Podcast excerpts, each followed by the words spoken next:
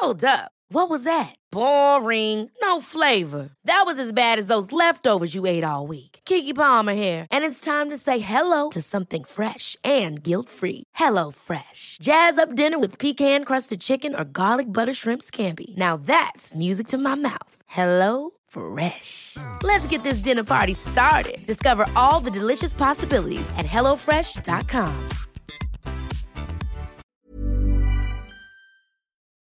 And at the end of the day, I was packing up my uh, makeup to go home. And he said, Sandy, um, he came in the makeup room. And he said, Sandy, I'm doing a personal shoot. Would you stay for it? And I said, okay. He said, it's nude. And I said, okay. He left the room. And then he came back with Gia. Hello and welcome back to Beautiful Lives, the podcast in which I, Madeleine Spencer, am joined by guests to share some of the challenges they faced and triumphs they've enjoyed during their life, as well as touching on the relationship between their inner and outer self and where beauty memories and rituals have had an impact. Today, I'm joined by celebrity makeup artist Sandy Linter. Sandy's career exploded in the mid seventies when Vogue wrote a feature on her makeup style, after which she was highly in demand, regularly making up all the top models of the day. She frequented Studio fifty-four and was part of the hedonistic lifestyle that characterised that era. She also famously had a love affair with the supermodel Gia Carangi, which started after Sandy posed nude alongside Gia for Chris von Wagenheim. Their relationship was written about in Thing of Beauty by Stephen Fried and was immortalised in the H B O film Gia, starring Angelina Jolie. Today, Sandy is a working makeup artist living in New York, and she joins me on this episode to talk about her career and of her memories of that extraordinary period in the beauty and fashion world. We touch on some topics which might be considered sensitive, so do please be aware of that before listening. Here's Sandy. As a child, I grew up on Staten Island, which was not a very glamorous place to grow up on. I had my mother, who was very, very beautiful, and she would fill the bathroom full of cosmetics. I didn't know this, but she did not know how to use the cosmetics, but she bought them. I remember Revlon. I remember Revlon used to have uh, bottles of green foundation. If your found, if your skin was too ruddy, you could put this green foundation on and it would make you look, look paler. When I was supposed to be studying for exams, I would find myself in the bathroom applying all her makeup on myself. And I would go to school to take the test and everyone would say, oh, you look so good. What are you wearing? And everything like that. So I had no interest academically. I was always from the age of, I'd say fifteen, mm. fourteen, thirteen, even just experimenting with makeup. And she had Glamour, Vogue, Met, uh, not Mademoiselle, but Glamour and Vogue. Mm. And I'd go through the pages. And what happened with me was that I was able to see a photo of Jean Shrimpton or Twiggy, mm. and I'd be able to copy the makeup. And what did you imagine before you had, or even when you were having that dawning of loving makeup, what did you imagine you might be or do with your life? Nothing. I felt very plain as a little girl, mm-hmm. and it made me feel more noticed. It made me feel more glamorous. Uh, my first uh, mascara, I wrote away in Seventeen magazine, and I got a mascara from Maybelline, which was mm-hmm. frosted blue. I wore it, and I got loads of compliments on it. So, you know, why wouldn't I love makeup? And I was fair, blonde, and didn't look anything out of the ordinary, except mm-hmm. when I started wearing makeup, getting complimented. Mm-hmm. So, so what took you from the girl in Staten Island to working makeup artist at the Kenneth Salon, which was a big deal in New York? It was one of the biggest salons in New York. There were mm-hmm. hundreds of famous people. I wanted to live in New York City. I always wanted to live in New York City. And once I got there, I was a secretary in a fabulous place called Raymond Loewy William Snaith on Park Avenue. I did everyone's makeup in the bathroom. I was a terrible secretary. Eventually, I got married in sixty-nine, and my husband was a really smart guy. He said, why don't you get a beauty license? That's all you really care about is makeup. And I did. I went to a beauty school called Wilford Academy on Broadway, New York City, and I got my license. But during the time I was going to school, I also got a part-time job in Bloomingdale's, working for Mister Kenneth's makeup. And I loved working in Bloomingdale's. I loved standing behind the counter. I applied everything on my face, and people would go by and just say, I'll have that, that, that. They were buying the makeup off my face. Once a store opened up on Madison Avenue called Boyd Chemist, and they imported their makeup brushes from Paris. Mm. And once I got my first blush brush, I mean, I was considered an artist. It was that simple, yeah. Like no one really knew what to do. We were all looking around, so it was easy. I was just a kid behind a counter, but I knew more than they did. Mm. So they accepted it, and okay. and I got to work for the Kenneth uh, Salon. You touched on the fact that Jackie O was one of the Kenneth Salon's customers at the time. I read a really interesting story where you said, um, I think it was the first time you made her up, that there was an issue with a pencil. I was nervous. I went over to do her eyeliner. She was lying back, and I drew the wood from the pencil across her lid, and she went, ah, like that. And I looked at the pencil. I forgot to sharpen it. I went back and sharpened it, and she just laid her head back down. She had trust and complete confidence in me. I don't know why. I think because Kenneth had recommended me, there was no problem. I, I know what I did to her. I gave her a big smoky eye, mm-hmm. and particularly because her eyes were wide set. I did the smoky eye, and I made it dark in the inner corner of the eye, so it drew the eye closer together. And I used a wine eyeshadow. Did you do a lot of your work based on your instinct? I knew when a lip color wasn't working. The first stroke I'd put on, I'd go, oh, it's not working. And the, the trick I did was I added a lip gloss to it. Mm-hmm. And the minute I added a lip gloss to it, it worked. Your career kind of exploded when you did the beauty editor of Vogue. Well, it took off. I was able to do, you know, I, I did a beauty editor of Vogue called Shirley Lord, and she was asking me all kinds of interesting questions about pigments. I'd never heard the word pigment before, so mm-hmm. I didn't know what she was even talking about. And then she did a two-page article on my makeup. And the article was, I still have it somewhere. Mm. The article was, the eyeshadow, the cheeks, and the lips are all in the same hue. So it would be honey, honey, honey, tawny, tawny, tawny. Plum, plum, plum, rose, mm-hmm. rose, rose. And no one ever did that before. So mm-hmm. she, that was a big deal, and did a two-page article about me in Vogue. Were there any makeup artists at the time that you looked up to? I mean, I've got this sort of rough list, but I know that it wasn't, it's a saturated market now, but at the time it really wasn't. I know Way Bandy was also working a lot in New York. Yes. Was there anyone else? Way Bandy was an American makeup artist. So he worked for all the American magazines. My right. eye looked at the European magazines. So I would be looking at the European Vogues. I would be looking at British Vogue, in particular French Vogue. Mm-hmm. But mainly in British Vogue, the artist that stood out for me always was Barbara Daly. And it's interesting because I connected with her on Instagram. So th- I love Instagram because of that. So when you were working after that with these different photographers, um, I also have a list of them, and I wondered if you could just touch through kind of your experiences of them as as kind of um, the atmosphere and, and the way that they worked. They're so, so different. Um, Watson, Albert Watson, I met him, I think, in nineteen seventy-six mm-hmm. on a shoot for Mademoiselle. He was a very personable guy. He would chat with you in the morning. He'd come in and have his tea and sit down. Sandy, how are you? What did you do last night? Mm-hmm. He was conversational and um, lovely. And Scavullo was um,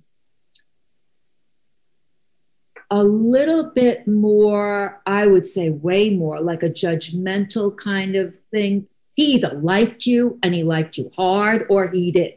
either liked your makeup, liked it hard, or he didn't. And Way Bandy was his go-to guy. So whenever I got a booking with Scavullo, and I shot my first cover of Vogue with Scavullo, I was always kind of shocked. Well, Way must not be available today. But I did do my first cover of Vogue with Scavullo with Karen Graham, who was a big model of the day. It was nineteen seventy-three. And I think after he did that first cover with me, he relaxed about me and booked me quite often. And the lifestyle surrounding that time is famous, was famously a disco party scene, lots and lots going on. Is that really what it was like? Scavullo would go to Studio fifty-four. Studio fifty-four was an amazing place. I have been interviewed about it on the Studio fifty-four documentary. The thing that made it magical was so many things. It wasn't just a room. The room was amazing. The sound system was amazing. I would put my coat in the coat room like I'd throw it, like I'd mm-hmm. never care to see it again. And I luckily uh, always did get it back, but I didn't care. And I'd go onto the dance floor, but you'd hear the music was pounding. It was, uh, uh, and it was a room full of spectacular people. Mm-hmm. They filled the room full of all the people you personally would have picked.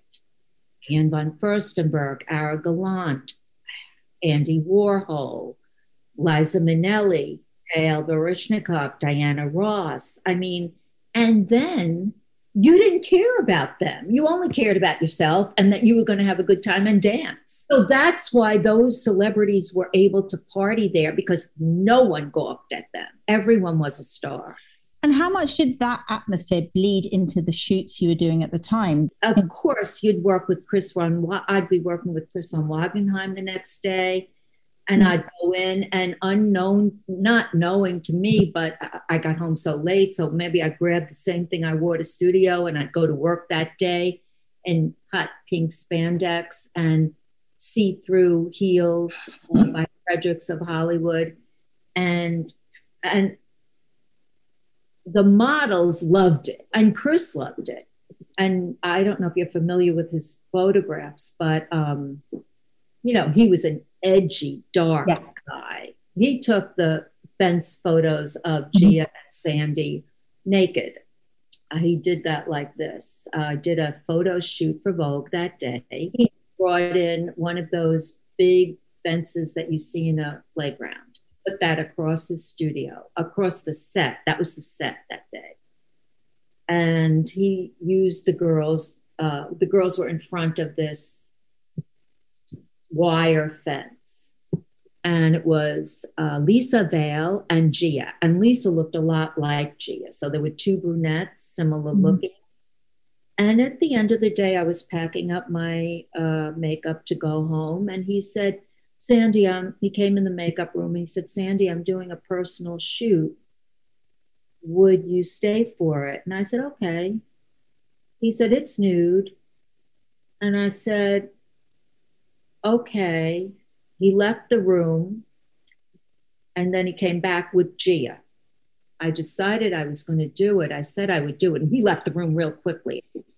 And then I said, well, I'm keeping my boots on because I'm so short. So I did wear a pair of boots out on the set. And um, I didn't know Gia.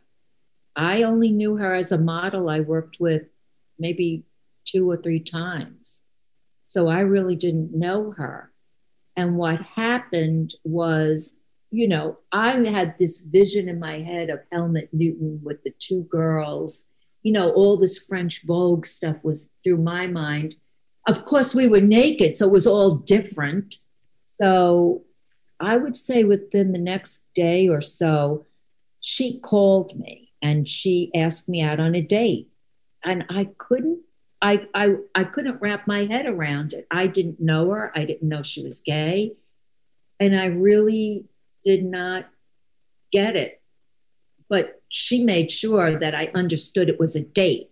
Mm-hmm. And I thought, this poor girl, I can't say no. What am I going to tell her? So the date was, she wanted me to go with her in her car. And she was very proud of this red little, um, I think it was a Fiat. convertible that she had. And I'm like, oh my God, I'm thirty years old, twenty-nine, thirty years old. She's like nineteen and she thinks she's going to impress me with a convertible. It was so adorable. I can't even tell you. So that's how I said, okay, fine. We went to for a ride to Fiorucci mm-hmm. on fifty-ninth Street where she got one ear pierced. And that was sort of when you get, and she was so happy. I'll never forget. When you get one ear pierced, this must have been nineteen seventy-eight, it's a signal that you're gay. That's how it started. You consulted on the film, that famous H B O film with Angelina Jolie yes. and about Gia's life. Um, how accurate do you think that depiction was? Did you watch it and feel it was close? I never watched the whole film. I always promised myself I will one day. I did see enough of it, though. And I know that the, uh, see, he, when I consulted with them and I told them whatever I knew at the time, I told them, but I had a, I had um, one major cosmetic company that I was working with a lot at the time. It was Estee Lauder with Elizabeth Hurley. Yeah. And I knew that if a story came out, first of all, I'd never heard of H B O. This is their first documentary. Mm-hmm. I never heard of Angelina Jolie, nor did they ever tell me that Angelina Jolie was going to play Gia. So without knowing both of those things, mm-hmm. I said, I can't look on the screen and identify myself. Yeah. Because that could ruin my career. Yeah. I'm a lesbian, uh, doing drugs, with a girl who dies of AIDS, who is a heroin addict.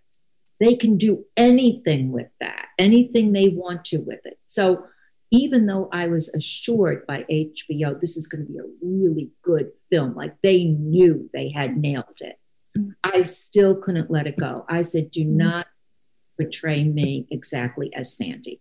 Like, don't use my name, mm-hmm. don't use things in the film that people will identify. And so they went totally the reverse. So that girl is the reverse of me. Actually. In what respects is she the reverse of you?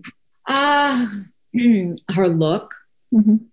I mean, I looked, if, if you can, I wore leather. I, everything was skin tight, boots, you know, so they made sure that she didn't look like me.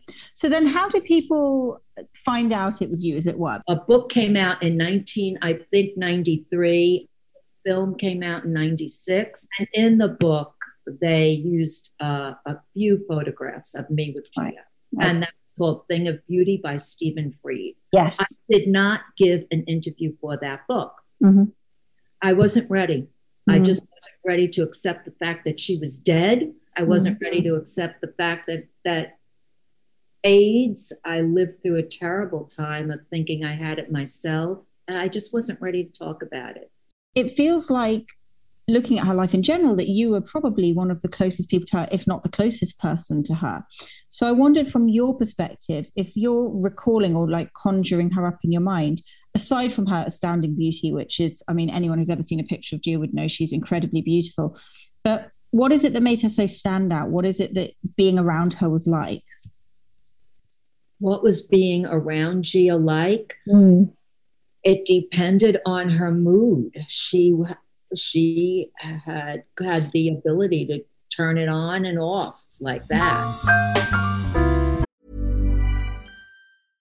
How would you like to look five years younger? In a clinical study, people that had volume added with Juvederm Voluma X C in the cheeks perceived themselves as looking five years younger at six months after treatment. Look younger, feel like you. Add volume for lift and contour in the cheeks with Juvederm Voluma X C. Reverse signs of aging by adding volume to smooth laugh lines with Juvederm Volure X C. For important safety information and to find a licensed specialist, visit Juvederm dot com. That's J U V E D E R M dot com. Not for people with severe allergic reactions, allergies to lidocaine, or the proteins used in Juvederm. Common side effects include injection site redness, swelling, pain, tenderness, firmness, lumps, bumps, bruising, discoloration, or itching. There's a risk of unintentional injection into a blood vessel, which can cause vision abnormalities, blindness, stroke, temporary scabs, or scarring. Talk to a licensed specialist to find out if it's right for you.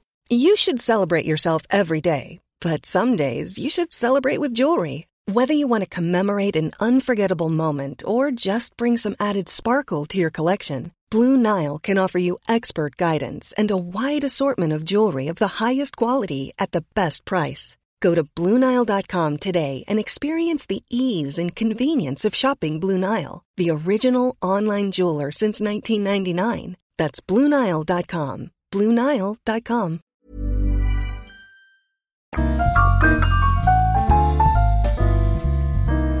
I want to talk to you about disco beauty and the sort of that look that you're doing, because I'm, I'm these years that we're talking about are sort of the late seventies to the mid eighties, right? Which is when it was primary, like the big colors, and, and you said the big Scavullo look. So I'm wondering how you define that. If I would say to you, could you tell me what to do to my face? What would that mean? Well, it's the ultimate that you could do for your face as far as beauty. So there's kind of like no rules. So no mm-hmm. one's going to say to you, oh, you can't use glitter. Oh, you can't use lip gloss. Oh, you can't use highlighter. You know, you put all three of those things on. Instead of, it was it was this um, mentality that everyone had at the time. The makeup should be actually seen, and it should be really seen, and it should be loud and proud. And so that's what disco was all about. And do you feel like disco came at exactly the same time as the AIDS crisis, really? And do you feel like the two sort of went hand in hand, or there was a tug between no, the two? No, no, no, no. Disco was first. Mm-hmm. AIDS crisis came... started in eighty-one. Right. I think that's when the New York Times reported that there were forty-one cases of AIDS reported mm. in the world. Mm. And so I think it started in eighty-one, because I remember having a phone conversation with Gia, and I said, listen, there's this thing going around and they think it's connected to needles, and you have got to stop. It was called GRID. Gay men's health disease or something. Uh, I did warn her about it, but she was very quiet on the phone. She didn't mm-hmm. say anything. And I took that to mean she was pretty sure she already had it. So I think she knew earlier on than other people think she knew. That was a famously horrendous time. I mean, all round, but particularly in the creative industries, right? Yeah, decimated. And um, living through that, you said that there was a time that you were afraid you had it. Do you feel like it was something that absolutely everyone was was either nervous about or touched by? Was it something everyone was talking about? There's always about? something. There's something that you did that will make you think, oh, I've got it. Oh, there's something that you did, and something that will connect you to a person who had AIDS. And so, yeah, I think the people who had done something that was like connecting to a person who got AIDS and died of AIDS, because everyone died in those days and there was no medication. And that's mm-hmm. why I always feel about Gia. She suffered for so long. She suffered knowing it for so long, and then being diagnosed and tested, and then still nothing to relieve her pain. So the story is horrific. Finishing off on Gia before we move on to anything else, what do you feel like her legacy is? Because it's it's a it's a conflicted legacy, isn't it? Where people are kind of fascinated by her, but there's also that tragedy around it. And there's quite a lot. And I just wondered if you had any thoughts on what you think would be important to her to go down as. I, I think she was, at the end of the day, I'm very proud of her photo legacy.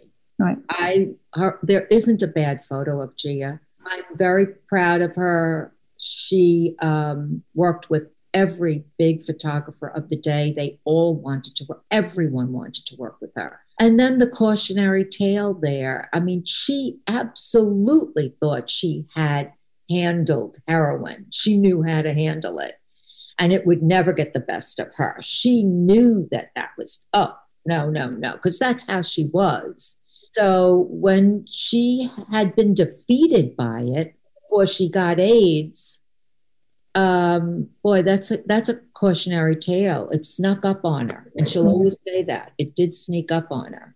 She said to me once, she was getting dressed, and she would, she couldn't really move. And she said, what happened? I have no natural energy.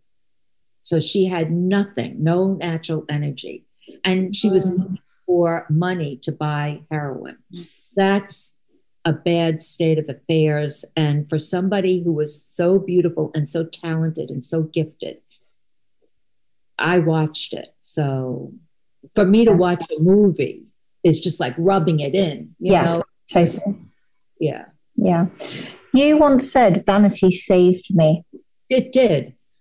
Uh, because when I was doing that twenty twenty comeback video with Gia, there's a shot of myself and Harry King standing in the background. And I looked, I remember that day, I looked dreadful. I I was pulled into that shoot the morning of the shoot. It was supposed to be my day off, and I was exhausted. And I only wanted to relax that day. And not. And the call came in from Scavullo, it's Gia, there's a comeback video. Mm-hmm. I had to pull my act together and get to the studio and feel like, and the strength to, because we weren't speaking anymore, mm-hmm. that I was going to meet her and see her face to face and work with her. And there was so much, and it was a lot for me to deal with. And I'm very, very proud of myself that day. But I looked and felt terrible. So I remember thinking, not then, but maybe a little while after that, like that was eighty-two. I think it took me another two years to actually say, I think I need to get a good night's sleep. You know, I need to take care of myself a little bit. I mean, I didn't want to feel badly every day. And um, tell me about how you look after yourself now, like your skin, hair, exercise, well-being. What, what are you into? So I like to keep myself looking thin. So I try to walk a lot. Um, I don't particularly like the gym, but I, mm-hmm. you know, we all, I mean, I go to the gym. Recently on February twenty-third, I had a knee replacement. So that has changed me quite a bit. I feel older since I've had this knee replacement. Before the knee replacement, I was walking all over town, but mm-hmm. I had the knee replacement because it was very easy for me to walk, but it wasn't easy for me to stand. Right. And my knee would start to, you know, ache or mm-hmm. whatever. So I did do the knee replacement thing. Taking off my makeup, I mean, I have these beautiful, uh, I mean, I, I can get products from anybody, let's face it. Mm. And I'm lazy. I have mm. these beautiful brushes. I have a makeup, I have a brush by Anissa Brushes. Mm. It's this round face brush. And so whatever uh, makeup remover I'm using, I take this brush mm. and it really, really, really gets off every single bit of debris that's on my face. I mean, makeup, not debris. Yeah. And then, of course, I use the uh, eye teas, the little wipes to get rid of the eye makeup completely. Yeah. And I wondered, did you ever, have you ever had any skin issues? Because your skin looks like impeccable now, but were you ever someone who had spots or? Oh, yes. As a young kid, at fifteen years old, I had acne across my forehead. Mm. I, I had no idea how to treat it. So my only remedy for that was to wear very thick, heavy bangs. That's when my bangs started. You've been quite open about um, being a proponent of cosmetic surgery. I wondered um, whether you could tell me a little yeah. bit about that. I think as you go through life in your thirties, your forties, your fifties, things happen and change in your face or maybe your body that you don't like. Some things you can live with. Depends on who you are, and some things you can't live with or you want to improve upon. So why not? I don't understand, you know, you're a free person. You can do what you want. And I don't really understand the judgment, the judgment that women get from other women. Mm-hmm. I mean, don't be so judgmental because one day you might want to do something too. And then you will be sorry that you judge somebody because, yes, there are people that go overboard, but they're usually people that are excessive people in everything that they do. you know, so it goes along. But there are girls uh, that can do things and they look great. I have clients. I have a client who just had her thighs taken down and she just had her eyelids open. She's so happy. Why wouldn't you want to make yourself happy? You know, and then it's your private business. You don't have to broadcast it if you don't want to. And so if someone comes up to you and says, how did you lose all that weight from your thighs? And you can tell them you have a new exercise machine if you want to. You don't have to tell them. You can say whatever you want. Uh, but me, I would prefer to lessen the judgmental. You just say, oh, I went to Doctor So-and-so. And so that helps lessen the judgmental issue.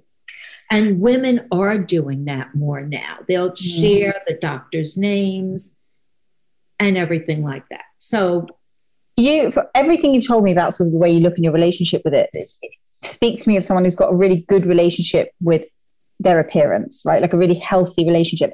Has there ever been a point in your life where you feel like you've lost yourself or you've had to remember who you are in some way physically? Mm.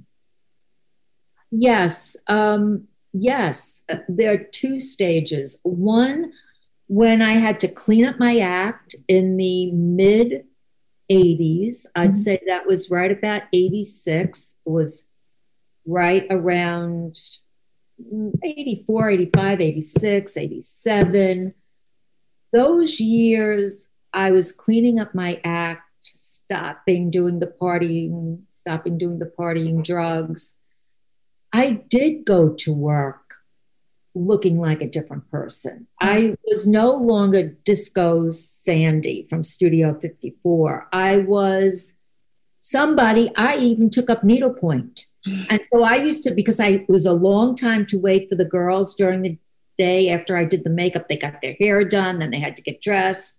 Mm. So I used to take this needlepoint out and do needlepoint. And I still have friends who remember me from those days, and they can't believe how differently I looked and how differently I acted. And I was a different person. Mm. And gradually, little by little, you find a middle ground and you become yourself again somehow. And the other time, you said there were two times? And, and now, as I'm in um, seventy-three, I realized that the whole decade of being in my sixties, um, when I was fifty-eight, I got a Lancome contract, which was fabulous. I was beauty at every age expert for Lancome. And so all during my sixties, I had this great window of I could look ageless and I could, nobody cared about my age. I'm going to finish by asking you the three questions I ask all my guests. The first one being, which achievement, personal or professional, are you the most proud of? Which feels the biggest to you? Oh, the fact that I have had a career since nineteen seventy-three. And, uh, and I don't think there's another living makeup artist that can say that. Do you know what? I really don't think there is, is there? I don't think there is. There are people maybe that work in L A, maybe in the mu- movie industry, maybe, but I don't think so. That's fifty years in two years, Sandy. Yeah, that's something. Because even if it's just like an unknown person, like it doesn't have to be a famous person that I'm working with that day, of course. So I'll go to the hair salon and I'm just doing really nice ladies, but it's work. It always leads to something. It leads to another interview, which leads mm. to another that, or, you know, so I think I'm very proud of that. If you could give some advice to a younger Sandy, which age would you return to and what advice would you give her? I would turn to when I was um,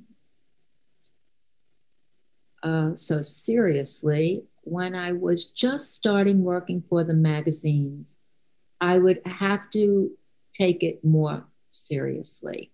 I was just enjoying every single day, and um, I wasn't protective of my career or my image or anything. I just let it out there, let it flow. Mm. Which was good, but I suffered a lot of, you know, repercussions. And if you were to have a dinner party and you could invite three people, dead or alive, but anyone, who would you invite? Of course I would have Gia. And then, and maybe Chris von Wagenheim. Mm-hmm. Okay. And another one I would have, uh, that's good. Oh, I would have my mother. How do you think the three of them would get on? Oh, my mother would, ju- she, she was a real smart lady. Actually, you're right. That wouldn't really fit. It doesn't really fit. So that would have to be two separate parties. Okay. So it would be Gia, Chris von Wagenheim, and I don't know. I don't know. Somebody I need to ask questions of. Oh, maybe my ex-husband.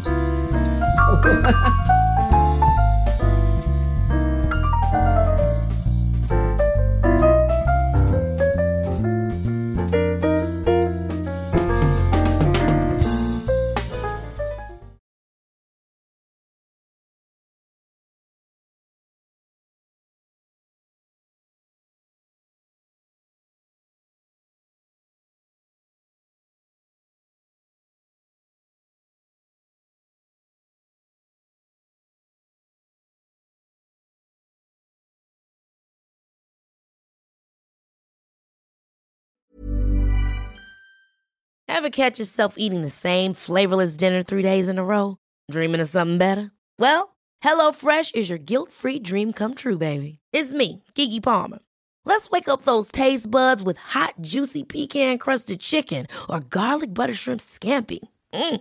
Hello Fresh. Stop dreaming of all the delicious possibilities and dig in at hello fresh dot com. Let's get this dinner party started.